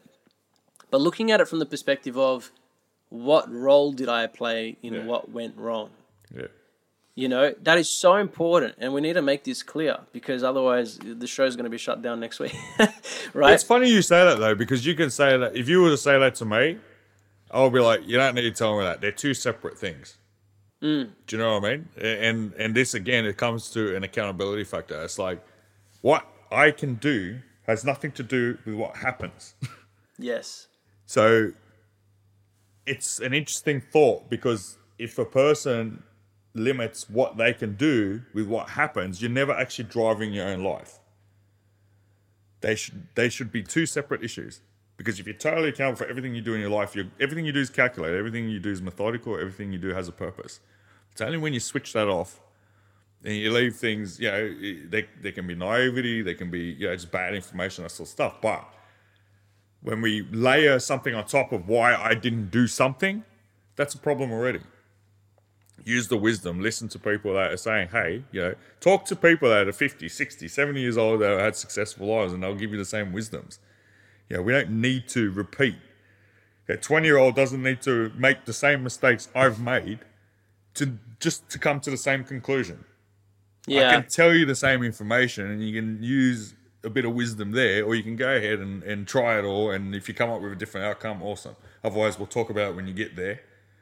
You can say, Oh, I understand. I understand it now. I should have listened to you. And I don't want to hear it. Like the amount of times I've heard that, and it's like, uh, and this challenge, this is the ego thing, and I use it to make me love more because it's like as much as I will want to be absolutely furious, because it's like you've gone through all that pain, hurt, suffering, experience. Like Could've just I taken my already- advice I from the already first knew place, it. yeah. like for me to honor bad decisions and bad experience, for me to honor it, the best thing I can do is share Absolutely. I share agree. so that you don't do it. Now, if you don't want to listen to that, so I can't, I'm, I can't do anything more than that. I have to be at peace with it. But then, you know, obviously guilt comes in at the end of the line, and it's like you've gone through your own warpath, and you're like, oh yeah, you know, you Look at this guy, scar. Look at that guy. Yeah, it's yeah. like the kindest thing I can do is like, you know, um, yeah, my heart. I have to go back to my pain that I've gone through to empathize with you and say, well, I- I'm glad you understand. I that find now. it interesting, man. You know, and, and it does my head in sometimes. And, you know, like, take it like this someone searches up on Google how to not get a scar. Yeah, And so then they read about how someone got the scar. yeah, yeah.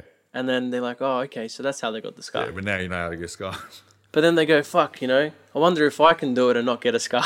this is it. and is, you just sit there and you're like, Yeah. like, dude, I'm telling you, I just told you how Yeah. not to get one, and you, it- it's the same thing with the stove. it's like, it's like, oh yeah, um, stove's hot. It burns Should you, I it touch it? me, yeah. and you just like, you put your hand on it, and you're like, oh, damn, it burnt me, and you're like, we just established that. and this You is know? the, this is the insanity of that. So that happens. People do that to see if they're different, Mm. the individual. But why don't people do it when a multi multi millionaire tells you this is how you do it? Look, uh, there's a fine line, and obviously for me, I'm always exposed to startups that are looking to push the boundaries of what other people have done. And obviously, there are so many situations where there's been a startup company that pops up when all the other million, multi-billion dollar companies were like, "Nah, you could never do that; it'll never work," and then they pull it off, and it becomes freaking amazing, right? Um, so th- that it does exist. What I I don't How many discourage times in it. a hundred? Yeah, Not as many, but I don't look. I don't discourage the exploration personally. I don't discourage it. But why not explore what works first? I what I like about this and where I'm going with this is explore. This we're going to science here. Explore in a controlled environment. Do you know what I'm saying? So when I say a controlled environment, you're able to go and, and not be naive, but take with you the wisdom to ensure that whilst you're exploring, you may come across a opportunity to burn Absolutely. yourself. Yeah. But because of the wisdom you've been able to receive Yeah. On that journey, you're not going to burn yourself because you've been able to take that wisdom from someone else. If you go else. into the jungle and I tell you, get this kit, if you don't take it, you're gonna get malaria. You're gonna get bitten by a Take snake. the kit. get take the kit. Take the kit, This is what I'm saying. So you say science. Yes, science tells you ABC works. yeah. Don't take B out and expect too much difference. This is- have ABC and then be ready to expand on. it. That's Yeah. growth and evolution. You expand on what exists. I like the throw in with the business name there, but uh, right. But this is this is what I'm saying, right? So, your the conclusion if you're giving someone advice is this is the conclusion and this is what you should do. The journey that some people want to also discover for themselves. This is the this is the fine line of what I was saying, right? Which is you need to take this kit, but I also drew a map of how to get there that person might say, well, there's this route, and I think I can cross the the waterfalls there and get a better look, and and then make my way around. Absolutely, But yeah. I still need that kit. Yeah. I still need that kit. Yeah. If I don't and, have that it would kit, still be smart to have the map because then you can add to it. Yes, and that's what I'm saying, right? So I don't discourage the journey. I don't discourage the exploration. I discourage the idea that you're invincible and you're just gonna walk out there and be like, "Yeah, fuck it. Yeah, You know, I know what I'm it's, doing." It's the arrogance of I'm going to do this differently if you haven't taken steps to actually do it differently. You know, another good one would be like martial arts, you know, karate, black belt. Like you, there's a reason you need to go through white belt, yellow belt, do thousands of times a kata before you then become good enough to then have your own twist and turns on it. But Yeah. until a certain point. You got to walk the path that's there before you become unique in it. And that's all these, like again, these athletes. It's hours. It's thousands and thousands and thousands and hours of training. And like even if you want to explore topics of gaming, you know, I do have a, a handful of contacts that you know are into that professionally. Yeah. Um, if you're doing it professionally, great. If you're doing it just to kill time, forget it. But You might as well do it professionally. yeah, right, exactly, right. And so, and actually take it seriously. Yeah. But you know, there's this Be one guy. You know, his name's Lyle, and um, he's he's a great guy. Plays this game called Rocket League, and you know, I asked him one day. He's in Canada, by the way. And I asked him one day. I was like, dude, straight up, I'm curious. Like, how many how many hours to to get to this level? Like, I've played the game. I'm fucking shit. You know, like at what point am I able to maneuver this game like you do? Yeah. And the thing with uh, with Rocket League, that particular game, is you're able to go under your p- player profile. You're able to see how many hours you spent on the game, Yeah, yeah. right? Some people think it's an accountability thing. Others think of it as well. This is how many. You know, we, we don't base it off your rank. We base Like it off how many yeah, hours. yeah, yeah. And he shows me his account. He's got ten thousand hours on the game. Ten thousand hours. And you look at his skill level, and it is remarkable. Like we're talking top 100 worldwide. Yeah. He's like, and out of many millions of players, top 100. That's a that's a big number. You know, there's not even that many athletes that compete for the Olympics. Yeah. There's more. There's more in his domain than there is for the Yeah, Olympics. Yeah. Right. So when you compare those numbers, you're like, whoa. Yeah. But it's 10,000 hours. Yeah, absolutely. That is a massive number. Yeah.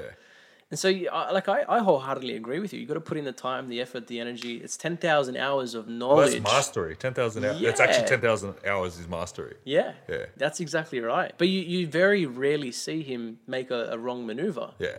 Even if he makes a wrong maneuver, you he wouldn't know it. recovers Yeah, thirty yeah. times faster Exactly. than if you were to make that same error. right? can it, He can correct it Yeah. very quickly. Exactly right. It's so it's so interesting. I find it so interesting. Now listen, I- like I want to cover that one more topic before we close off. Yeah, sure. And the one topic that I wanted to explore with you was the the journey. I want to I want to hear the walk of the walk. You hear you're telling people about accountability and telling people Yeah. about things like that. You know what what gives you the damn right to to tell people about this? I want to hear about your journey. Well, if, if I lead off that, I never feel like I have the right to do it. So the first thing is I always want to talk to someone that wants to listen. Yeah. I don't want to convince anyone. What I want to do is the person that wants to know and is interested and it might serve them and help them from any similar possible, you know, from any similar path that it might offer a bit, a few pieces of that map. You know what I mean? Um, I gave up trying to convince people, like actually convince, a long time ago. You know, that that was very much from a place of ego, and yeah, it's there's no point talking to people that don't want to receive it if you can't reach people that do. So I want to say that first and foremost. Um, so my journey, it, it, why I come to everything being about, I guess, peak performance in totality. So it's not as an athlete; it's about life and being aligned, mind, body, soul alignment. Right. I think um, growing up, you know, had my own, I guess, insecurity issues, bullied at school, a lot of negative stuff. Relatable. You know, Yeah. been beaten up a few times, you know, or, or I could go through stories and stories and stories. We wouldn't have the time, you know, and then just going through the the, the adaptations to those things very early on went into training, you know, where it was actually, yeah, I would train with my father. He used to like like it. I was always I loved him. I adore him, you know, and it, it was where I had the seed for it to to always push to be your best. Um, little down at that time, it was also a, a place of, I guess, of, you know, he would not es- escapes the wrong word, but remove himself from his own stress and that sort of stuff. So, taking taking the time to spend time with himself. I think, Absolutely, I think that's yeah. probably it. I, I hate the word escape as well. It, it is it is spending the time to look inwards. Yeah, absolutely. And then so leading on from that, you know, um, I'd gone through a situation in the school in high school where I got beaten up pretty bad. I to, I was to blame and all this sort of stuff, and that fired up a lot of anger, you know. And then that's where I started training like a maniac. So I would have been 15 years old when that was really like get, getting there. You know, I, I, I like this. uh, You know, I do want to cover this. I know you're going on in your journey now. I just want to share this as well, though. And that is how certain people react differently or deal with certain situations differently with a positive outcome. See, for you, you know, you got beaten up pretty bad, you know, you're just getting bullied a lot, things like that. I can relate. You know, I, I had times where I was ambushed, literally ambushed by a group of boys that were all beaten up, at, uh, beaten into me at once. Yeah. And there were times where I retaliated. There were times where I knocked, you know, the, the person who they considered was their top dog of the group, Yeah. knocked them cold out clean without realizing I blacked out. But what I realized and what I did through those situations, I think I learned some really valuable negotiation skills. Yep. There was one person I remember we got into a bit of an altercation. His name was Mahmoud. Even to this day, I see him in the street. Dean, how are you, bro? Oh my God, that's amazing. Listen, he's a tradie, he's doing his thing. You know, I'm in a different walk of life. But there's still that level of respect. Yep. And what happened was we got into the altercation. We're sitting outside the deputy principal's office. He had suspension slips ready. He was stressing the fuck out. Stressing the fuck out. And I, I, I was able to interpret his body language, even though it was quite minimal. I said, What's up, man? Like, well, why are you so upset? Don't fucking talk to me. Then it was really, really. I said, Listen, no, I'm not coming from a place where I'm trying to antagonize you. I didn't expect him to understand what that meant either. But I'm not coming from a place where I'm trying to antagonize you. I'm coming from a place of concern. Like, why are you so worried? There's nothing. What am I going to do? Start another fight? So, I'm, like, I'm just here to listen. What's wrong, man? Yep. and I really got down on a on a pretty, you know, I set the tone. I got onto a level with him that allowed him to be open about it. He goes, "Man, if I get this suspension, the next one after that is expel uh, expulsion." Yeah. And I said, "So this is kind of like your last chance." He's like, "Yeah." He goes, "I don't even know if I'm walking into an expulsion paper or if I'm walking into a suspension paper." Yeah.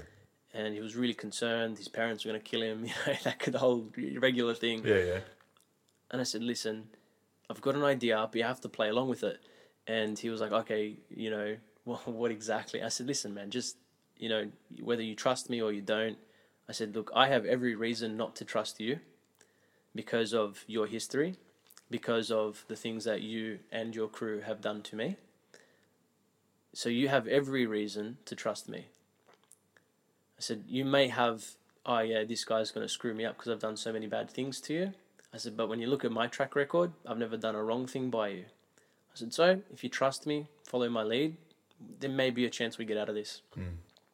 We walk into the office, we got called in. I put my arm around him, and I, you know, I t- "M- Mr. Rouse, uh, truly apologise. Just a little bit of testosterone in the in the playground. Uh, we've had an opportunity to have a chat outside. We realised there was a bit of a misunderstanding, and it was just unfortunate. Uh, you know, I thought that it was him. It ended up being someone else.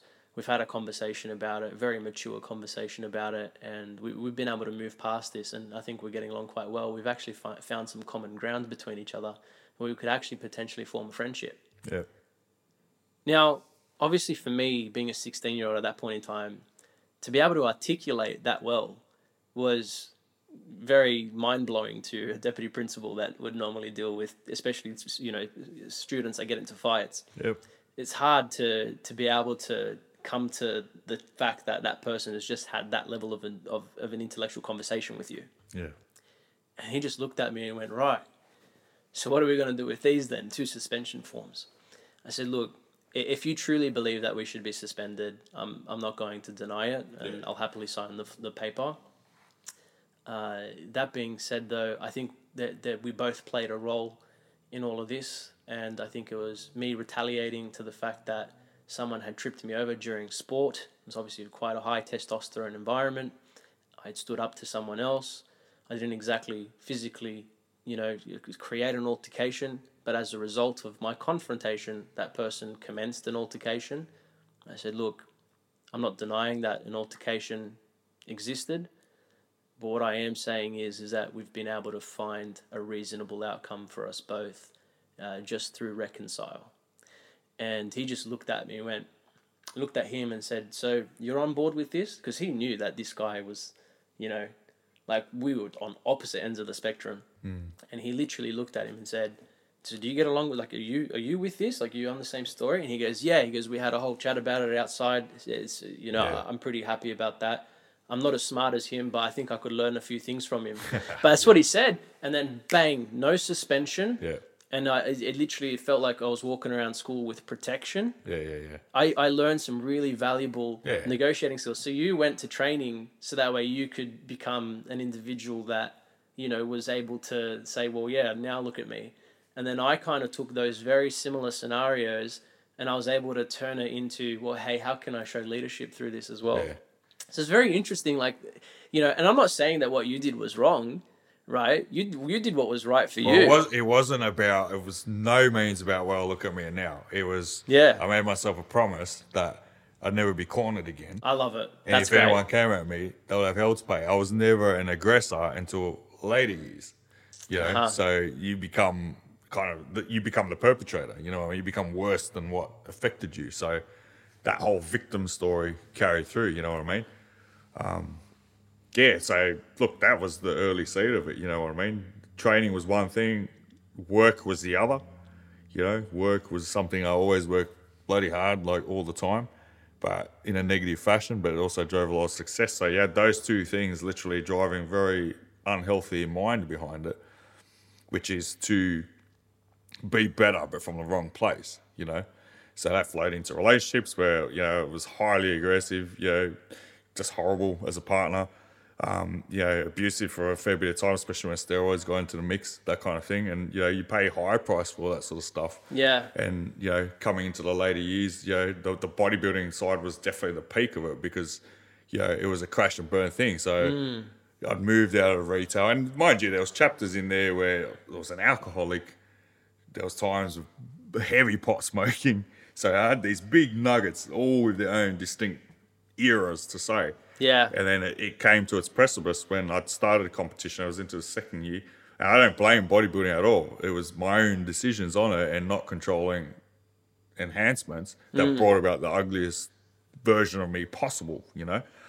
And, you know, that crashed and burnt and heavy prices to pay and then coming out of that. So, and this is the thing, and I will share a fair bit on this part because what people don't understand is is like we like to judge uh, not we like to judge a lot of people like to judge that haven't got themselves into problems right so it's easy to say oh that's that that's that that's that they don't know this they don't know this people that have had to work their way out of a hole generally do know quite a lot because you can't do that unless you actually really face these really you know gnarly parts and really broken parts so you have to do that work that can require you know whether it's psychological treatment whether it's times you know whatever it is you're self-learning changing your lifestyle changing your, your actual physical location everything there, there's all those things you have to come out of so what does that mean? You start making a map out of that.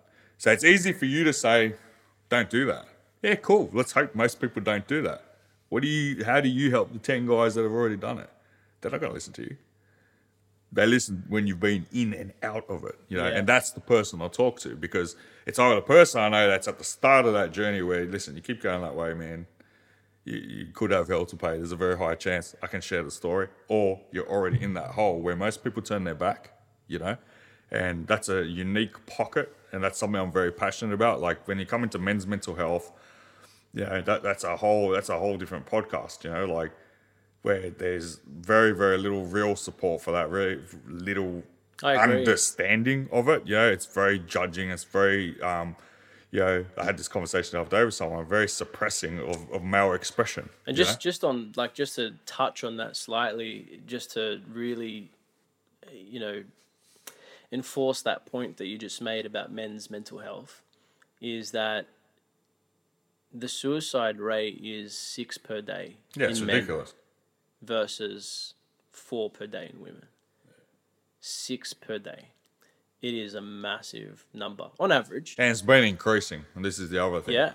The on top of that, the look, don't quote me on it. I'm paraphrasing from a conversation I had many months ago, but from what I recall, to the best of my ability, is that the ratio of women's mental health services to men's mental health services is something close to 15 to 1. Yeah. And so when you look at those numbers and you go, well, more men are committing suicide, but there's more women services. I'm not saying that women don't need those services. I think that's great that they get that Absolutely. they, they're able to get It's that needed. help. It's there. But I think there isn't enough for men. Yeah, and I think that as as a you know being able to create a much better society and world that we live in, Mm. uh, you know, there's a lot of it is it's like a battle of the sexes at the moment out Mm. in this world, and it's you know left and right and men and women and and somewhere in between. And I, I truly believe that if men had access to the right help, and we're talking about the right help. I'm not talking about getting prescribed pills. Maybe that's important or it's needed. Maybe it's not. But getting access to the right mentorship, Yeah, absolutely. I think, is so significantly important for men based on those numbers. And I think that society would perform better. I think we'd be able to, you know, conform and assimilate better between both sexes. We'd see less of a divorce rate. We'd see, you know, less single mothers with kids. You'd still, you'd see less single dads with kids, yeah. and it's becoming that way. Well, I'll expand on that. So, obviously, at the lowest point, this is something you need to do. You need to go get help, right? So, I've gone through groups, psycho- psychologists, psychotherapists, counseling, and men's mentor. So, I went all the whole everything. I was looking for every possible thing. The same attitude I have about getting better with the body, with performance, with the brain, with studying. It's the same attitude, right? And it's very interesting because you don't get this warm reception to help. You still got to go through a very male journey with it. You still got to go through the. So you're already coming with a problem. I'm coming to you with a problem. So you have the condescension, you have the the you know put downs, you have the snide remarks and all that kind of stuff. Well, these are the people that you're meant to begin help. I can count on one hand how many people were actually really pivotal key people in that treatment area. So services, you know, and I separate the term services from mentors and you know um, religious groups and that sort of stuff because I had far more support in those fields than I ever did in in a structured service um, because it's there. It's it's like a tick box. They're there. They see. you. It's very rare to meet individuals without that jaded view. It's like you're there to get help. A lot of people, yep, they abuse the systems. They don't use those services correctly. They're just there to because they have to. But for I was one of those people. I was very sincere. You know what I mean? I remember the first time I walked into um, to see a psychologist, uh, and it was like, "Why are you here?" I burst into tears. I didn't know where to start, yeah, and then I started. I was, my first thing was like, "I don't want to hurt people anymore." I can relate to that. That well, was that was my first set of words. into you know tears what I mean? part, you know? It Yeah. was just total authenticity. You know what I mean? I love that. and that was one of the few people that you know um, he was a very pivotal person in change to say, you know what, this person actually wants to help at this point in time. You know. And the saddest part is you walked. It is, this is something that spans, you know, five, six years of work to come to a place of peace in yourself. And then the worst part is on the other side of that, you're always carrying that not not and this isn't in a victimizing way, but it's a matter of fact way. It's like you always carry the judgment, you always carry the skepticism, you always carry people using that stuff against you, regardless of what you're doing. So I can sit here, I could help hundred young males not make any similar decisions or mentor them or guide them and that sort of stuff while sitting there under the skepticism and all that sort of stuff, you know, like all you can do is, like I said earlier, you can honor the journey before you. And to do that is by sharing the most valuable information, resources, tools to actually help people out. But what you're saying about the support of that, I think it's something where people need a real wake up course. Like, if you want the attitude there, and I'll say it straight straight up, it's like the general attitude is, oh, men need to be men. It's like, well, who defines that? Hmm. Men can define that. We're allowed to. Apparently, we're not. You're allowed to define what I'm male. I'm a male. I can define what I am. Do you know what I mean? And then, well, what values are attached to that? Cool. We can have a set degree of societal values that make a male. Is that clear this in this day and age? No, it's not. Hmm.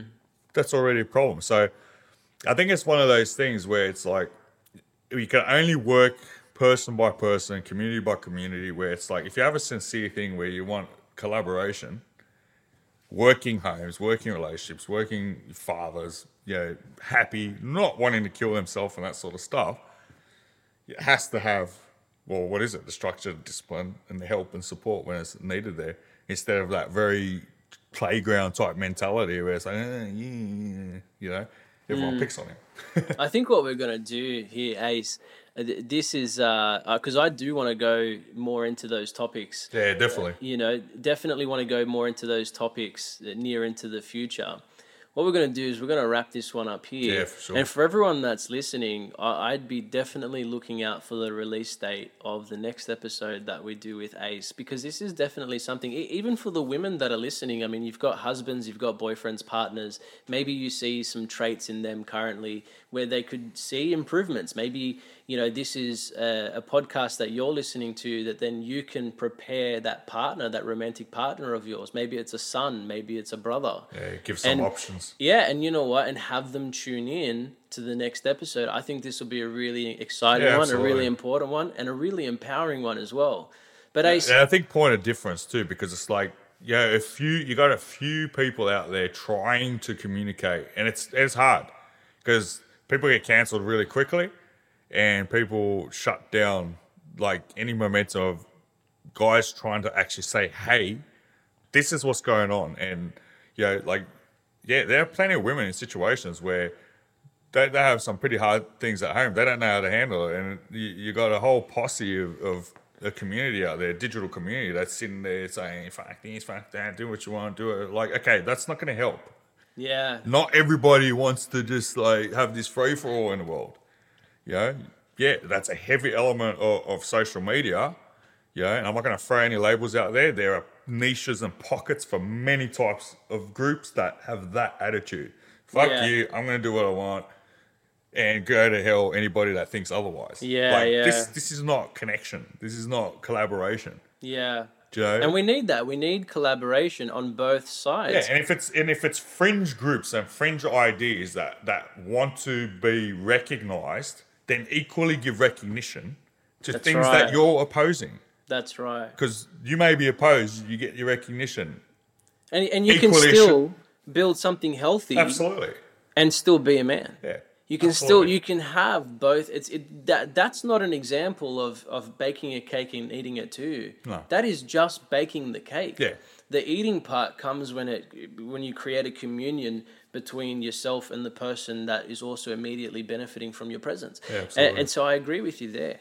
Look, Ace, you know, closing off for the day because we're, we're we're definitely going to be going into this topic even deeper. So again, for those that are listening, uh, you know, I'd be keeping an ear out for when that launch day, the uh, or the launch day, when that episode does release and gets launched, and on the day, uh, yeah, I'm trying to be funny with all the puns. Yeah, that's good. All right. Um, keep tu- you know, keep your eyes on it. Keep an eye out for the content. Subscribe, notify as well. Even if you have questions or, or stuff you want us to cover too, like we can go For the next episode, yeah. because it'd be something we can add a lot of meat, and you know, would like it to be transparent, authentic, and that is less filtering. I you know? love that. I, I definitely love that, and I, I do want to see those emails come through. Ace, before we go into closing comments, I want to know at what point in your life you decided to shave your head, yeah, shave your head bald. it was just before I turned twenty one. Yeah. Yeah. What was it? Was it a, a pinnacle moment for you? What, Yeah, what so so anyone who knew me when I had hair, I, I used to always gel my hair, and I was so fussy with it. I'm trying to imagine what Yeah, you no, would look no like. one can imagine it. Yeah, I'm Only ju- I'm people just from trying. school. My school friends know how I was with hair, and they'd always like I'd have gelled hair like rock. Yeah, it was yeah, like you yeah, couldn't yeah. move it. And then yeah, I- I was sec- a couple years out of school, and I just had it, and Yeah. I, I, loved Tupac. Like yeah, he had the bald Okay. head. right? And it, it was just such an influence at that point in time. Not just the look; it wasn't the look. He's black. Yeah, I'm not, but I liked his style. I liked what he spoke about. You know, not the aggressive stuff. He has a lot of rich, you know, rich thoughts in his lyrics. And it was just like the one hairstyle I hadn't done was shaving my head. I shaved it. And I was like, So, so it wasn't Six a, it wasn't a crisis or anything. no, you were just like No, no, no. experimenting. Yeah, hey, I it was the one hairstyle like. I hadn't done yet. I love that. Yeah, Okay, shaved it, and yeah, I've had it every. I've never grown it back. I love it. Yeah. That's I find that so interesting. now, Ace, uh, you know, how how can people reach out to you if they'd like? Um, yeah, so I've got my handle. so on Instagram, um, Extreme Evolution or Ace Pooloo. Um, Facebook, I've got the Extreme Evolution page. Um, that's the two things. If it's anything to do with personal training coaching, I'm at UFC and Gregory Hills, but I'm also, you know, remotely available as well online. So pretty straightforward. I like, you know, helping where I can serve, definitely. And guys, if you're wanting to get in touch with Ace uh, via email uh, or by any other means, you can always send an email to support at launchday.au. Again, that is support at launchday.au. Reach out there. I'm more than sure that he'd be happy to. If you don't want it to be discussed on the on the next podcast episode Yeah, that Ace and I do, answer anything. we Yeah. can we can reply to your email. I'll forward it on to him. He can reply as well. If you have questions for us, you want to be on the show, definitely reach out. It's that same email support at launchday.au. We really, honestly, and I have to say this, that in the last night, uh, I'd say the last forty days, I have had such significant results in terms of the reach that we've been able to get through this podcast, the amount of downloads that we've had on the podcast. I have been absolutely blown away, even more so now, knowing that the average podcast that starts usually gets around 30 to 40 downloads a month for the first six months. We have superseded that tenfold and beyond. And I, I couldn't be any more happier and excited to be able to say that I am thoroughly enjoying what we're doing here. And I wouldn't be doing it, thank you, Ace. I wouldn't be doing it if I didn't have the amount of reach that I've been getting. Yep. For those that are listening, this is a call out to you. I truly appreciate you. Thank you so much for tuning in. It makes a world of difference in my ability to share the knowledge and resources that I have, as well as finding people like Ace to come on the show to also discuss things about knowledge, have different opinions, and for you to be able to draw your own conclusions and what is shared is in how that applies to your life. And it wouldn't be able to be achieved without you listening. So, guys, thank you so much for listening. Ace, thank you so much Thank for coming you. along, man. Thanks for having me, man. yeah, Pleasure. and, and I'm, I'm looking forward to Yeah, our next definitely. episode, man. Next couple of weeks, I think we'll kill subject, I think. Uh, yeah, pun intended. course. right, I love it. Guys, thanks for tuning in to another episode of the Launch Day podcast, and we'll see you again So next week. down, down, down.